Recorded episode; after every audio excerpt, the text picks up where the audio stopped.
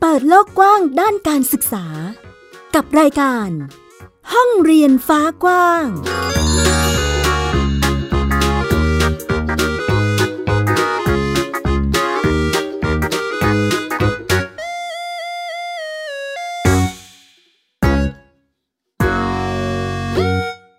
สวัสดีค่ะ คุณผู้ฟังยินดีต้อนรับเข้าสู่รายการห้องเรียนฟ้ากว้างค่ะ วันนี้อยู่กับฟินิกส์เด็กหญิงสุภาพบงกตวกเมอร์ค่ะ ค่ะและดิฉันสกาวรัฐวงมั่นกิจการนะคะต้อนรับคุณผู้ฟังทุกท่านกับเรื่องราวของการเรียนแบบ homeschool หรือที่หลาย ๆ ท่านเรียกกันว่าบ้านเรียนนั่นเองนะคะค่ะ ซึ่งปัจจุบันนี้เนี่ยการเรียนแบบ homeschool หรือบ้านเรียนนี่กระจายไปทั่วทุกจังหวัดของประเทศไทยเลยก็ว่าได้นะคะพี่ฟินิกส์ ค่ะอืมแล้ววันนี้เราก็มีสมาชิกเป็นบ้านเรียน import มาจากเชียงใหม่เลยว้าวนะคะ มาพูดคุยร่วมกัน ก็จะเป็นบ้านเรียนเอ่อในระดับมัธยมแล้วว้าวบ้านเรียนอะไรคะ บ้านเรียนญานะนั่นเองนะคะ ตอนนี้อยู่ในสายกับเราแล้ว สวัสดีค่ะค่ะสวัสดีค่ะ แม่นกนลิศลายานะนะคะทำ homeschool มาได้ประมาณห้าเข้าปีที่หกแล้วค่ะ ให้ลูกสองคนนะคะ น้องจ้าจ้าอยู่ชั้นมหกแล้วก็น้องจ้าจ๋าอยู่ชั้นมสี่ค่ะ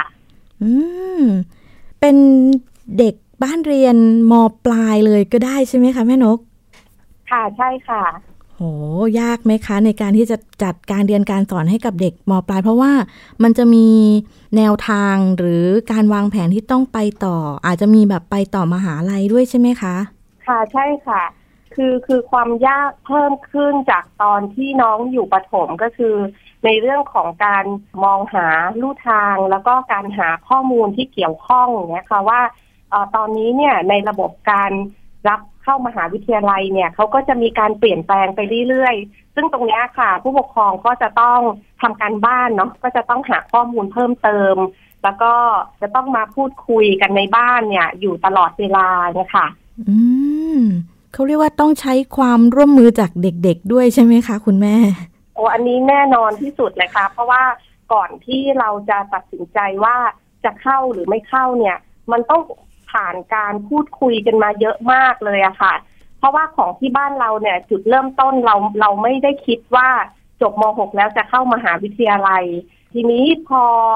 เรียนไปได้สักระยะอะค่ะค่ะเขามีโอกาสได้ไปเข้าค่าย แล้วก็ได้ไปเจอเพื่อนเจออาจารย์อย่างเงี้ย แล้วเขาก็เริ่มรู้สึกว่า เอ๊ะจริง ๆ แล้วถ้าถ้าเข้าเนี่ยเขาจะได้เห็นอะไรเขาจะมีเครือข่ายความร่วมมือแบบไหนเขาจะมีโอกาสเข้าถึงทรัพยากรยังไง ก็เลยเป็นจุดว่าอะโอเค เปลี่ยนละเราเราคิดว่าเราตัดสินใจว่าเราจะเข้า ทีนี้พอจะเข้าก็ต้องมาวางแผนกันต่ออีกอะค่ะว่า แล้วจะเข้าด้วยวิธีการไหนค่ะจะเข้าอะไร แล้วจะต้อง ทำอะไรบ้างแบบเนี้ยค่ะ อืมเห็นภาพว่าเราจะต้องวางแผนเหมือนระยะยาวเลยค่ะค่ะ ใช่ค่ะ เพราะว่าทุกอย่างมันต้องเตรียมการล่วงหน้าเนาะมันไม่สามารถจะแบบปรับปรับได้ไงค่ะ ก็เลยคือต้องต้องคุยกันมาก ซึ่งซึ่งตรงเนี้ยค่ะแม่นกมองว่ามันเป็นข้อดีมาก ๆ เลยของบ้านเรียน เพราะว่าอืมเรามีโอกาสที่ใกล้ชิดกับลูก แล้วก็มีโอกาสที่จะพูดคุยอะไรแบบเนี้ย แล้วก็มันยืดหยุ่นมาก ๆ ที่ ไม่ว่าเราจะเคยคิดหรือเชื่อยังไง มันก็สามารถที่จะปรับเปลี่ยนไปได้เสมอ เพราะว่าสถานการณ์แวดล้อมมันก็เปลี่ยนแปลงไปได้ตลอดเวลาไงค่ะโอ้โหอืมเรียกว่าเป็นเหมือนลักษณะการอยู่กับสิ่งที่มันต้องเปลี่ยนแปลงแล้วเราต้องปรับเปลี่ยนให้ทันเนาะค่ะอืมค่ะ แล้วคุณแม่มารู้จักโฮมสคูลได้ยังไงคะเอ่อแม่นกเป็นคุณครูในโรงเรียนมาก่อน แล้วก็ มีนักเรียนในชั้นที่แบบน่ารักมากเลยนะ แล้วเขาก็ลาออกไปทำโฮมสคูลอืมเขาก็เลยสงสัยว่า เอ๊ะทำไมคือคือน้องเขาไม่มีปัญหาเขาเขาโอเคมากๆ ไม่ใช่ค่ะโอเคธรรมดาด้วยนะโอเคมากๆ แล้วทำไมถึงจะต้องไปโฮมสคูลเนี่ยก็คือเป็นเป็นจุดที่เริ่ม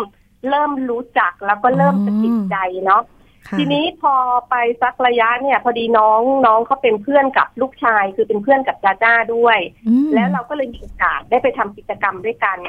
แล้วก็พอผ่านไปสักระยะหนึ่งเราเราเป็นครูในโรงเรียนมา15ปีเนาะเราก็จะเห็นสภาพแวดล้อมเห็นสิ่งต่างๆ ที่เกิดขึ้นกับนักเรียนของเรากับบรรยากาศของเพื่อนครูต่างๆเนี่ยค่ะค่ะเราก็เริ่มรู้สึกว่า อืมเริ่มรู้สึกอะแต่แต่แต่แต่ไม่ได้จุดตัดสินใจนะคะก็เริ่มอืมเริ่มรู้สึกว่าอืมมันนะมันก็น่าจะมีอะไรอย่างอื่นได้นะอย่างเงี้ยค่ะค่ะแล้วแล้วจนกระทั่งแม่นก ตัดสินใจลาออกจากโรงเรียน แล้วก็ตอนนั้นมาเรียนต่อเนาะทีนี้พอพอเรียนต่อเนี่ย เราก็สนใจในเรื่องของการศึกษา เพราะว่าเราเป็นครูค่ะแล้วเราก็คิดว่าเราเรียนทางการศึกษาเนี่ยมันจะต้องทำทีสีจะทำอืมเรื่องอะไร ก็แน่นอนว่าเราก็จะต้องทำเรื่องที่แบบสร้างเขาเรียกอะไรอะเป็นนวัตกรรมใหม่สร้างความสนใจอ๋อให้เราที่สุดที่เราจะตื่นเต้นที่ที่อยากจะทำที่สุด ก็เลยเอ่อคิดว่าจะทำเกี่ยวกับลูก แต่ตอนนั้นค่ะก็ยังไม่ได้คิดเรื่องโฮมสคูลนะคะคิดว่าสักอย่างนี่แหละเกี่ยวกับการเรียนรู้ของลูก แล้วก็ไปสักระยะหนึ่งแล้วก็เริ่มมันเหมือนกับว่า การหาข้อมูลเนี่ย มันก็หาได้จากการอ่านอืมจากการคุกคีกับเพื่อนบ้านเรียนซึ่งซึ่งเชียงใหม่เนี่ยมีกลุ่มบ้านเรียนเครือข่ายบ้านเรียนล้านนาเนาะเราก็จะมีโอกาสไปเจอผู้คนได้ไปเห็นเด็กโฮมสคูลตัวเป็นๆ ความเชื่อมั่นต่างๆเนี่ยค่ะ มันก็เกิดขึ้นเรื่อยๆเรื่อยๆเพราะฉะนั้นการการหาข้อมูลหรือแหล่งข้อมูลของแม่นกเนี่ย มันจะมาโดยทางการด้วยการที่เรา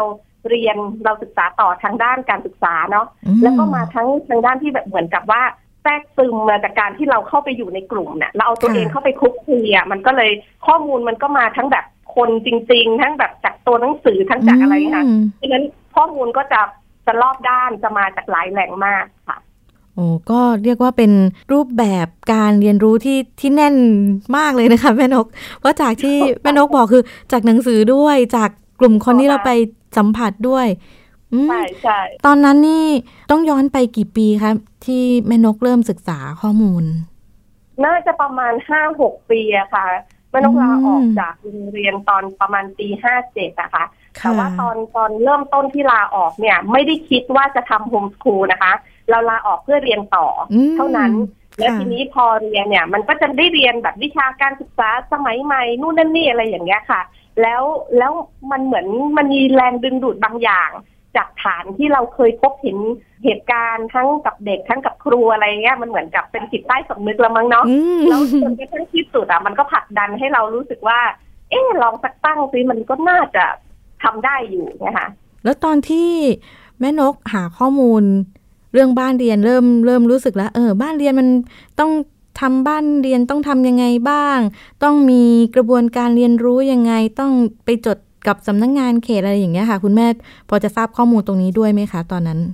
ค่ะใช่เพราะว่ามันเป็นมันเป็นสิ่งที่ที่เราจะต้องทำทั้งหมดอืมเอ่อคือพอเรารู้แล้วว่าคืออะไรเนี่ย มันก็ต้องไปสู่ขั้นที่ว่าแล้วจะทำยังไง ซึ่งไอ้คำตอบของการแล้วจะทำยังไงเนี่ย มันก็จะต้องเป็นเรื่องของการเขียนแผนการจัดการศึกษา การเข้าไปยื่นกับสำนักงานเขตพื้นที่ที่สังกัดจะค่ะต้องทำอะไรยังไงบ้างอย่างเงี้ยค่ะ ค่ะอ๋อแล้วเรามีจุดอะไรที่เป็น เรียกว่าจุดพีคของการตัดสินใจคะคุณแม่แบบ เอ้ย ฉันจะทำบ้านเรียนให้ลูกนะ จากที่แบบปกติคือคุณแม่ก็เป็นคุณครูอยู่ในโรงเรียนด้วยใช่ไหมคะลาออกมาศึกษาต่อ เราก็จะเห็นเห็นมุมของโรงเรียนอยู่แล้วตลอดใช่ไหมคะ แต่อยู่ๆแบบเอ้ยอะทำบ้านเรียนแล้วกัน อันนี้คุณแม่ไปเห็นอะไรมาคะเออถ้าจุดตัดสินใจจริง ๆ เลยคือลูกค่ะ ก็คือจะจ้าลูกชายคนโตนะคะค่ะตอนนั้นเขาอยู่มหนึ่งเนาะอยู่มหนึ่งก็คือเขาเป็นเด็กที่ค่อนข้างจะเรียนดีเลย แล้วก็สอบได้ห้องเรียนพิเศษวิทยาศาสตร์โอ้ก็คือ เป็นเป็นห้องแล้วก็เป็นโรงเรียนที่โอเคละสำหรับเชียงใหม่เนี่ย ปรากฏว่าพอไปเรียนจริง ๆ เนี่ยเขาก็ไม่ไม่ได้ไม่ได้สิ่งที่เขาต้องการอืมก็เขาก็เริ่มพูดคุยเขาก็มาคุยเรื่อยๆว่าเขาไม่ไม่มีความสุขกับการไปโรงเรียน ซึ่งใหม่ๆเนี่ยแม่ก็จะคิดว่าลูกเรานะอ่อนแอค่ะคือเด็กตั้งเยอะตั้งแยะใครๆเขาก็ต้องแบบนี้อะเขายังทนได้เลยทำไมอืมลูกถึงอ่อนแอลูกถึงทนไม่ได้ คือเรารู้สึกว่า คือเขาเรียกว่าสิ่งต่างๆ เหล่านี้ความผิดปกติ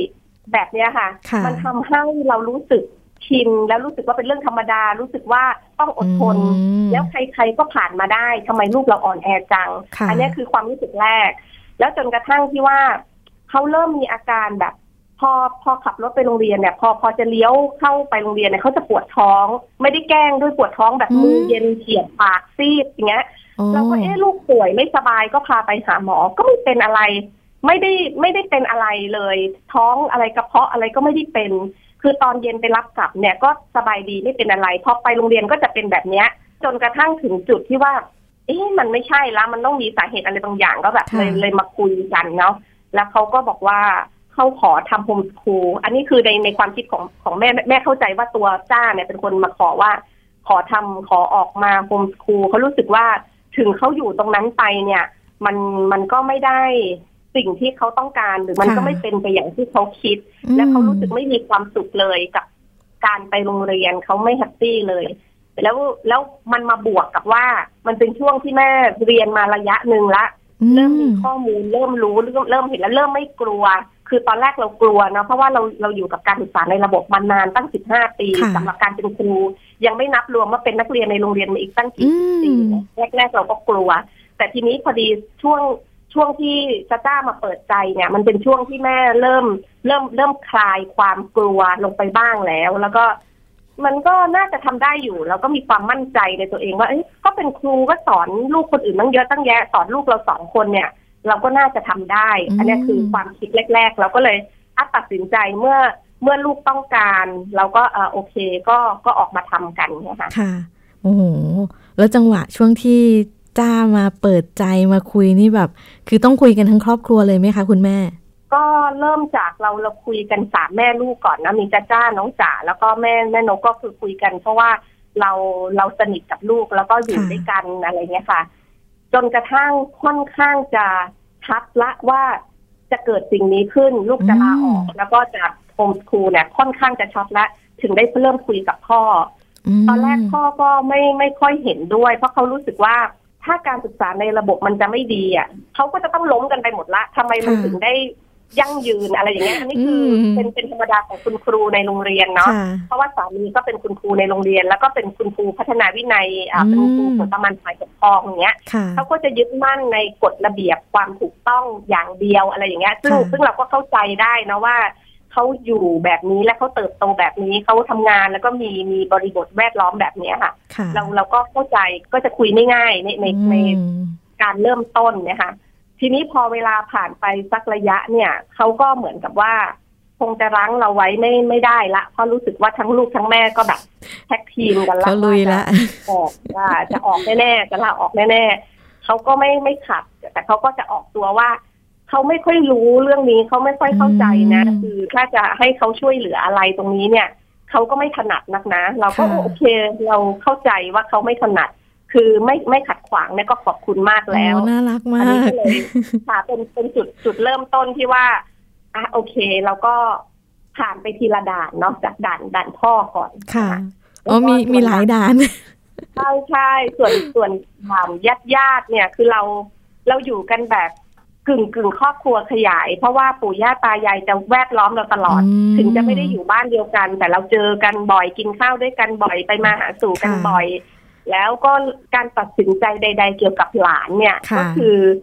ต้องผ่านด่านปู่ย่าตายายท่านต้องรับะคะทราบด้วยอะไรประมาณนี้ใช่ใช่ก็ก็เหมือนกันค่ะแรก ๆ ก็ไม่เห็นด้วย เพราะเขารู้สึกว่าเขาก็เป็นแบบนี้กันมานานแล้วทุกคนก็ต้องไปโรงเรียนน่ะค่ะคือมันก็ผ่านกันมาแบบเนี้ย จากรุ่นสู่รุ่นก็ไม่เห็นว่าใครเขาจะเดือดร้อนอะไรทำไมเราถึงจะต้องทำทำไมทำไมเราถึงต้องเดือดร้อนทำไมเราถึงต้องทำสิ่งที่แตกต่างอืมแต่แต่ที่สุดพอพูดคุยให้เหตุผลอย่างเงี้ยค่ะ คือลึกๆแล้วเนี่ยไม่ต้องรู้สึกว่าปู่ย่าตายายเองเนี่ยเขาอาจจะไม่เห็นด้วยหรอก แต่แต่เป็นเพราะเราลึกๆเขาก็คงมีความมั่นใจลึกๆว่าอืมถ้าเราตัดสินใจแบบนี้เนี่ย มันต้องมีความเป็นไปได้บางอย่าง ค่ะ เราก็เลยคิดว่า ปัจจัยแวดล้อมเหล่านี้ค่ะ มันมันช่วยอำนวยความสะดวก ให้แทนที่เราจะต้องไปตอบคำถามยากๆกับในบ้านเนี่ย บรรยากาศมันก็ผ่อนคลายลงมากอืมช่วงแรก ๆ นี่เขามีฟีดแบ็หรือว่าคำถามอะไรมาไหมคะมีมีไม่มากหลังจากที่ผ่านจุดที่คุยกันไปแล้วนะคะอ๋อแต่คือจุดที่คุยอะคุยเยอะ คุยว่ามันเป็นอะไรต้องทำยังไงอะค่ะ ต้องพยายามอธิบาย ใช่ใช่อันนี้คือช่วง ช่วงของการตัดสินใจช่วงของการพูดคุยอะค่ะ ช่วงนั้นนะคะจะคุยกันเยอะค่ะแต่แต่หลังจากการตัดสินใจแล้ว หลังจากที่ลาออกแล้ว แล้วก็ทำโฮมสคูลแล้วอะค่ะคำถามที่เป็นลักษณะที่ว่ามาพูดมาถามอะไรอย่างเงี้ยจะน้อย แต่เราจะสังเกตได้จากปฏิกิริยาว่าถ้าคนมองอยู่ญาติพี่น้องเขาก็มองอยู่แต่เหมือนกับว่าเขาก็ไม่ ไม่ได้แสดงความคิดเห็นอะไรมากเหมือนกับก็ก็มองอยู่ แต่แต่สิ่งสิ่งที่เกิดขึ้นกับแม่นกต่างหากที่ที่รู้สึกว่ามันเป็นแรงกดดัน ก็คือความที่เขายิ่งไม่พูดอะไรอะ่ะ เรายิ่งต้องพยายามแสดงออกว่ามันดีนะ มันโอเคอย่างเงี้ยกลายเป็นว่าเราจะเราจะเหนื่อยเป็นพิเศษ เพราะว่าเราไม่เพียงแต่ต้องดูแลลูกแต่เราต้องพยายามประคับประคองแล้วก็ทำให้ภาพลักษณ์ที่คนอื่นจะมองเราเนี่ย มันโอเคด้วย อันนี้คือระยะเริ่มต้นนะคะคือเราเราจะเหนื่อยมากเราจะมีภาระดูแลลูกไม่พอเรายังจะเอาความคาดหวังของคนอื่นเนี่ยมาแบกใส่ไปด้วยว่าไม่ได้นะ เพราะว่าสามีก็ไว้วางใจ พ่อแม่ปู่ย่าตายายก็ไว้วางใจนะว่าเราทำสิ่งนี้มันก็เลยกดดันตัวเองว่าต้อง ต้องทำให้ดีต้องให้ออกมาใช่ใช่เพราะเรารู้สึกว่าเป็นความรับผิดชอบของเรา อันนี้คือในในในช่วงในในวันนั้นนะคะเมื่อห้าปีที่แล้วเราเรารู้สึกแบบนี้ค่ะ แล้วจังหวะที่ปลดล็อกพันธนาการอันหนักหน่วงนี้ เป็นช่วงไหนคะแม่นก จากว่าเหมือนเหมือนที่บอกนะว่าแม่นกแบบเต็มที่มาก เพราะว่าเราเราอยากให้มันดีที่สุดเท่าเท่าที่ศักยภาพเราจะทำได้ แล้วก็พยายามไปหาลู่ทางว่า เอออย่างจ้าจ้าเนี่ยเขามีความสนใจทางด้านเทคโนโลยี แล้วจะไปทางไหนดีที่จะทำให้เขาเนี่ย สามารถได้ในสิ่งที่เขาต้องการได้ แล้วเราเนี่ย คือแม่นกเนี่ยพื้นฐานแล้วตัวเองเป็นคนไม่ไม่ได้เรียนเก่งนะคะไม่ไม่ได้เก่ง แล้วเราก็รู้สึกว่า เราก็รู้ตัวว่าเราเป็นที่ปรึกษาที่ไม่ดีหรอก เพราะว่าเราไม่ได้หนึ่งเราเราไม่มีความรู้ที่แตกฉานในเรื่องที่ลูกต้องการเนาะ สองเราไม่มีจิตใจที่จะรักในการพัฒนาในด้านที่เราไม่สนใจเลย อันนี้เรารู้ตัวแล้วเป็นปัญหามากว่า ถ้าถ้าคนแบบเราเป็นโค้ชให้ลูกต่อไปอะ่ะ ไม่เวิร์กแน่เนื่องเนื่องด้วยสอบข้อที่พูดถึงเนี่ยนะคะ ก็เลยคิดว่าเอ๊ะทางด้านวิทยาศาสตร์เทคโนโลยีเนี่ย คุยกับใครได้ แล้วก็ไปไป search ไปหาข้อมูลนะว่าเออเนี่ยตอนนี้โครงการของสวทชเนี่ยเขากำลังเปิดรับนักเรียนที่มีความสามารถทางวิทยาศาสตร์เทคโนโลยี แล้วสิ่งที่จะได้เมื่อนักเรียนเข้าไปโครงการนี้ได้คือเขาจะได้อาจารย์ที่ปรึกษา เขาจะได้งบได้ทุนทำวิจัยในเรื่องที่เขาสนใจ เขาจะได้โอกาสในการพัฒนาตัวเองในการเดินทางไปค่ายไปอะไรเงี้ย เราก็รู้สึกว่าอันเนี้ยตรงคือสิ่งที่เราต้องการและเราไม่สามารถให้ลูกได้แน่ๆก็เลยชวนกันว่าก็ก็สมัครทางนี้อ่าทีนี้พอสมัครไปอะค่ะ ปรากฏว่าเขาเขาได้เขาได้เข้ารอบได้ได้ทุน ตอนนั้น คือขั้นตอนของการคัดเลือกเริ่มจากข้อเขียนใบสมัคร จากนั้นคัดเข้าไปเข้าค่ายหนึ่งปี ว้าว แล้วหลังจากที่คัดไปเข้าค่ายหนึ่งปีแล้วทำโปรเจกต์มีอาจารย์ที่ปรึกษาแล้วเนี่ย เขาจะเลือกคนได้ทุนระยะยาวคือได้ได้ค่าเทอมพร้อมกับค่าใช้จ่ายส่วนตัว แล้วก็ทุนวิจัยตั้งแต่ชั้นที่เขาอยู่คือชั้นมสามจนถึงปริญญาเอก ทีเนี้ยค่ะ พอเขาเป็นหนึ่งในสามของประเทศที่ได้ทุนเนี้ย อันเนี้ย เริ่มเป็นจุดที่ผ่อนคลายมาก ๆ ว่า มันเป็นเชิงประจักษ์มาก ๆสำหรับพ่อสำหรับแม่ด้วยมั้ง แล้วก็สำหรับญาติพี่น้องว่าเฮ้ยมันแบบเห็นผลแล้วว่าเมื่อเมื่อจะต้องออกสู่ข้างนอกเนี่ย ก็เป็นที่ยอมรับในสายตาของคนอื่นด้วยนะ ไม่ใช่แต่แบบอยู่ในบ้านแล้วก็เห็นว่าเออเขาเป็นคนเรียบร้อยเป็นคนเก่ง มีความคิดที่ดีแต่ทีนี้เขาก็เป็นที่ยอมรับของข้างนอกด้วย เพราะฉะนั้นถ้าถามว่าจุดไหนที่มันผ่อนคลายอะแม่นกมองว่าจุดที่เขาได้ทุนของสวทชนี่เลย คือจุดที่ที่ทำให้คนอื่นเนี่ย เริ่มเริ่มคลาย เริ่มปล่อยจริง ๆ อะเริ่มว่าเขาก็ยอมรับแล้วใช่ไหมคะยอมรับว่าทำได้ หรือว่าเป็นจุดที่จะจ้างเริ่มตัดสินใจที่จะเข้ามหาวิทยาลัยก็ด้วยทุนนี้เช่นกันว่า เมื่อเขาได้ไปทำงานกับอาจารย์ เมื่อเขาได้ไปเห็นแลบ เมื่อเขาได้ไปเห็นอุปกรณ์ได้ได้มีโอกาสเข้าไปอยู่ตรงนั้นนะคะเขารู้สึกว่าถ้าเขามัวแต่อยู่ที่บ้านเนี่ย มันจะไม่ไม่ใช่ละเขาจำเป็นที่จะต้องมีเครือข่ายความร่วมมือจากภายนอกนะคะเพราะนั้นจุดเนี้ยค่ะ คือคือคือจุดที่เรารู้สึกว่าเริ่มผ่อนคลายสำหรับพี่จ้าเนาะส่วนส่วนสำหรับน้องจ๋าเนี่ยเราเห็นเราเห็นความสุขของของน้องจ๋าเนี่ยมากขึ้นกว่าตอนที่เขาอยู่ในโรงเรียน เพราะว่าตอนที่เขาอยู่โรงเรียนเนี่ย เขาเขาก็เป็นเด็กธรรมดาคนหนึ่งเป็นเด็กหลังห้องคนหนึ่งเพราะว่ากิจกรรมหรืองานที่เขาชอบไม่ว่าจะเป็นงานผ้างานอาหารอะไรแบบเนี้ย ในโรงเรียนไม่ค่อยถูกให้ค่าเท่าไหร่เนาะทีนี้พอพอมาทำโฮมสคูลเนี่ยเขาได้ไปเรียนทำอาหารเขาได้ไปเรียนเย็บผ้าเขาเริ่มมีผลิตภัณฑ์ออกมาต่างๆอย่างเงี้ยเราก็รู้สึกว่า เออความภาคภูมิใจในตัวเองของเขาเนี่ยมีมีมากขึ้น มันมี เปล่งรัศมีแห่งความสุขกับทิศทางที่ตัวเองถนัดมีความสุขมากขึ้น คือคือน้องจ๋าเนี่ยจะเราเราจะรู้สึกได้เลยเพราะเขาเป็นคนแบบช่างพูดเนาะอืคือมคือเมื่อก่อนเนี่ยเวลาเขาทำอะไรเขาจะไม่สุดเขาจะแบบว่าอืม หนูทำไม่ได้หรอกหนูค่ะโง่เกินไปที่จะทำมันอะไรเงี้ยเขาจะชอบมีประโยชน์อย่างเงี้ย อันนี้คืออดีตของเขาเลยอืมแต่แต่วันนี้เขาเขาจะรู้สึกแบบเขาจะพูดพูดเลยว่า อืมหนูทำสิ่งนี้ได้ดีแปลว่าหนูถนัดนะหนูเข้าใจแล้วอืมหนูหนูถนัดอะไรไม่ไม่ถนัดหรือทำอะไรได้ทำอะไรไม่ได้ เหมือนแล้วแล้วแม้กระทั่งว่าพอพอช่วงที่พี่จ้าได้ทุนของ CSCP เนี่ยค่ะแล้วแล้วน้องจ๋าเขาก็ลองไปสมัครด้วย ซึ่งขั้นตอนการสมัครเนี่ยเราต้องแข่งขันกับคนทั่วประเทศใบใบสมัครนี่รอบแรกนี่น่าจะเป็นหลักพัน แล้วเขาคัดมาสัมภาษณ์ที่หลักร้อย แล้วจากหลักร้อยสัมภาษณ์คัดมาเข้าค่ายที่ที่หลักสิบอย่างเงี้ย ปรากฏว่าตอนรุ่นน้องจ๋าสมัครเนี่ยเขาได้ตอนตอนเขาได้นี่เขาเขางงมากอืมเขางงมากแบบผมนึกกันไปหมดเลยว่าเขารู้สึกว่า เอ๊ะทำไมเด็กหลังห้อง เด็กที่แบบไม่เคยมีใครให้ให้คุณค่าเขาค่ะเนี่ยทำไมแบบ พอเอาได้รับการยอมรับแบบเนี้ยอืมเขาก็รู้สึกแฮปปี้มากรู้สึกว่าอ๋อฉันฉันก็มีฉันก็มีดีบางอย่างนะ เพียงแต่ว่า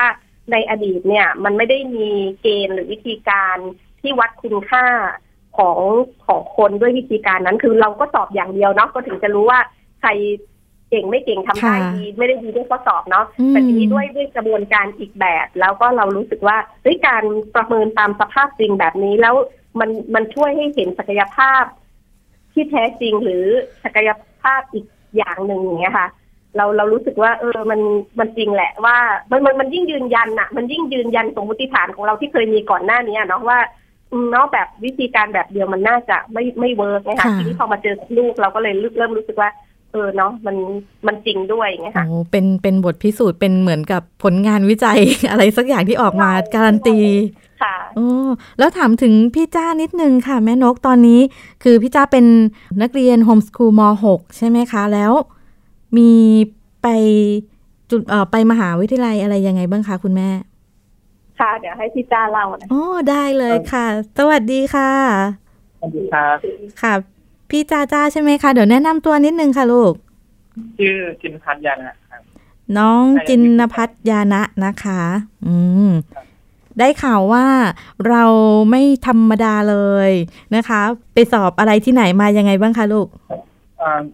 คือแบบส่งพอร์ตครับอ๋อคืเอ่อมันเป็นทีแคสห้ารอบใช่ไหมครับค่ะผมใช้รอบแรกเลยเพราะเพราะคิดว่าพอตอนที่เข้าโครงงานเนี่ย ระหว่างทางมันทำให้เราได้ทำโครงงานเยอะมากอื มมันมันเป็นผลงานที่เราคิดว่า เราเราได้เปรียบเด็กที่ไปโรงเรียนที่เขาอาจจะเรียนแล้วเขาไม่ค่อยมีเวลาได้มาทำโครงงานอะไรอย่างเงี้ยค่ะแต่แบบถ้ามาลู่ทางเนี่ย เรามีโครงงานเราได้เปรียบเราพูดได้หมดว่าเรามีประสบการณ์อะไรบ้างอะไรประมาณนี้อืมตอนที่เลือกดูมหาลัยก็ ผมไม่สนใจเรื่องมหาลัยก่อนหน้านี้เลยแบบ ไม่มีไอเดียเลยว่าต้องเริ่มดูที่อะไรตรงไหนอืมก็เลยดูแบบที่เพื่อนๆเขาคุยกันในค่ายแบบเพื่อนๆเขาอยากไปไหนกันอะไรเงี้ยค่ะ ก็ไปโอเ n นเฮาส์แบบจุฬามอชออะไรประมาณอืเนี้ยมแล้วผลปรากฏว่าตอนนี้เราเป็นว่าที่นักศึกษาที่ไหนคะลูก ที่จุฬาอืม ติดอะไรคะ วิศวะ วิศวะคอมพิวเตอร์จุฬาใช่ไหมคะ ว้าว ยินดีด้วยค่ะ ตอนนั้นที่รู้ว่า เอ้ย เราติดวิศวะจุฬาแล้วรู้สึกยังไงบ้างคะลูก คือ รู้สึกแบบดีดีใจดีใจมาก แต่คือแบบ รู้สึกว่าดีใจที่ไม่ใช่ดีใจที่ทำได้อะแต่ดีใจที่แบบ พ่อแม่ดีใจอะพ่อพ่อพ่อแม่เป็นคนแบบโอ้น่ารักมาก คือผมแบบ อยากผมรู้ว่าผมอะอยากแค่อยากเรียนวิศวะคอมผมผมแต่ที่ไหนอะก็ได้ความอ๋รู้สึกผมอ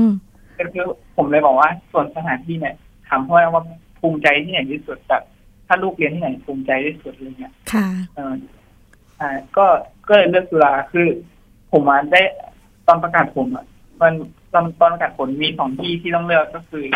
มีที่ซิดธรรมศาสตร์กับที่จุฬาอะไรเงี้ยก็ก็คือคุยกันในแง่นั้นค่ะ ก็เป็นเหมือนเออเราติดทั้งสองที่เลยใช่ไหมคะ แต่ว่าก็ต้องเลือก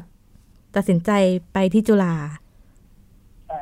อืมยินดีด้วยนะคะน้องจ้า แล้วเรามีการวางแผนอะไรต่อไปในอนาคตบ้างคะ กับการเรียนในรั้วมหาวิทยาลัยพยายามพยายามจะแบบหาเพื่อนที่ที่มีความสนใจเหมือนกัน เพราะว่าคือผมอะอยากสร้างบริษัท อยากแบบมีบริษัทอยากมีสินค้าเป็นของตัวเองอะไรอย่างเงี้ยอืมทั้งนั้นก็คืออยากไปหาเพื่อนอยู่เพราะอยู่คนเดียวเนี่ยก็แบบความรู้ไม่พอแหละ ที่จะค่ะทำหนึ่งผลงานขึ้นมาตัวคนเดียวหรือถ้าถ้าทำได้ก็คือใช้เวลานาน เทคโนโลยีอะไรมันแบบเร็วมาก เราเราต้องแบบมีแบบเครือข่ายมีอะไรที่จะทำให้มันสำเร็จได้ มันก็จะทำให้เป้าหมายของเราเนี่ยสำเร็จได้ง่ายขึ้นเร็วขึ้นด้วยใช่ไหมคะ ค่ะ แม่นกคะเดี๋ยวช่วงท้ายนี้ค่ะแม่นกเดี๋ยวหญิงขออนุญาตให้แม่นกช่วยพูดถึงข้อคิดในเรื่องของการศึกษาในปัจจุบันนี้ให้สักนิดนึงค่ะสำหรับการปรับตัวกับบ้านเรียนหรือว่าคุณพ่อคุณแม่ที่กำลังมองลู่ทาง แนวทางการจัดการศึกษาให้ลูกๆของตนเองนะคะค่ะเอ่อเบื้องต้นนะคะแม่นกก็คิดว่ามันสำคัญมากที่เราจะต้องไตร่ตรองในตัวเองก่อนว่า เราเราเป็นใครต้องการอะไร อยากทำอะไร แล้วหลังจากนั้นเนี่ยก็มาดูว่าเรามีศักยภาพที่จะทำหรือที่จะไม่ทำอะไรได้ ทีนี้พอพอเราทำสองอย่างนี้แล้วอะค่ะ ค่อยไปตัดสินใจว่าเราจะเลือกในระบบหรือเลือกนอกระบบ เหมือนที่บอกว่าแม่นกเป็นครูในโรงเรียนมาก่อน เราได้เห็นภาพของเด็กโรงเรียนที่ต้องเจอต่างๆมากมาย แต่ทั้งหมดทั้งมวลแม่นกก็ไม่เคยคิดว่า การศึกษาในระบบโรงเรียนไม่ดี แล้วโฮมสคูลดีไม่ไม่ไม่เคยคิดแบบนี้นะคะค่ะแต่ว่าเราเลือกแบบนี้ เพราะเราเหมาะแบบนี้ เราไต่ตรองตัวเองแล้ว เราเห็นแล้วว่าสิ่งเนี้ยเหมาะสิ่งนี้ดี สิ่งนี้สอดคล้องกับบริบทความเป็นครอบครัวของเรามากกว่า เราเราก็จึงเลือก ดังนั้นการที่แต่ละครอบครัวจะตัดสินใจทางด้านการศึกษาให้ลูกอะค่ะค่ะจำเป็นมากๆที่จะต้องไตร่ตรองที่ตัวลูกที่ตัวครอบครัวก่อน แล้วก็ค่อยเลือก ค่อยตัดสินใจว่าจะเอายังไง โดยที่อาจจะคือคือจริงๆอะค่ะ ตรงนี้มันเป็นเรื่องที่พูดง่ายแต่ทำยากมากคือ ความกลัว ความกลัวที่จะแตกต่าง หรือว่าความกลัวที่จะทำสิ่งที่ไม่เคยทำนะคะเพราะว่าโดยส่วนตัวเนี่ยมนุษย์ประสบปัญหากับเรื่องความกลัวนี้มากที่กว่าจะตัดสินใจได้กว่าจะมาถึงตรงนี้ได้ไงคะเรารู้สึกว่า เรามั่นคงเรามั่นใจกับสิ่งที่เคยบอกว่ามันดี แล้วก็ประพฤติตามกันต่อๆตามกันเนี่ยมามากเกินไปค่ะจนทำให้เรากลัวที่จะก้าวออกมาทำในสิ่งที่แตกต่าง ที่ไม่เหมือนกับที่ใครต่อใคร เคยบอกว่ามันดีเนี่ยค่ะก็ก็อยากจะจะให้ข้อคิดตรงเนี้ยค่ะว่าในในฐานะที่เป็นเป็นตัวแทนของคนที่กลัวมาก ๆ แล้วพอมาถึงตรงเนี้ยเรารู้สึกว่าพอมองย้อนกลับไปเนี่ย เราพูดได้ว่า จริง ๆ แล้วมันก็ไม่ได้น่ากลัวขนาดนั้นค่ะ ค่ะโอ้ขอบคุณแม่นกมาก ๆ เลยค่ะ วันนี้นะคะสำหรับวันนี้ค่ะพี่ฟินิกซ์แม่นกขารายการห้องเรียนฟ้ากว้างหมดเวลาแล้วค่ะ เดี๋ยวเราชวนแม่นกแล้วก็เด็กๆ แล้วก็จะมีสมาชิกมาอีกท่านหนึ่งด้วยใช่ไหมคะ ไปคุยกันในสัปดาห์หน้าต่อเนาะว่า เรามีกระบวนการเรียนรู้ยังไง แล้วมันก็มีผลงานเกิดขึ้นด้วยนะคะ เนาะเดี๋ยวเราไปเจอกันสัปดาห์หน้า สัปดาห์นี้ลากันไปก่อนนะคะ สวัสดีค่ะ สวัสดีค่ะ สวัสดีค่ะ ติดตามรับฟังรายการย้อนหลังได้ที่เว็บไซต์และแอปพลิเคชันไทย PBS Radio ไทย PBS ดิจิทัล Radio วิทยุข่าวสารสาระ เพื่อสาธารณะและสังคม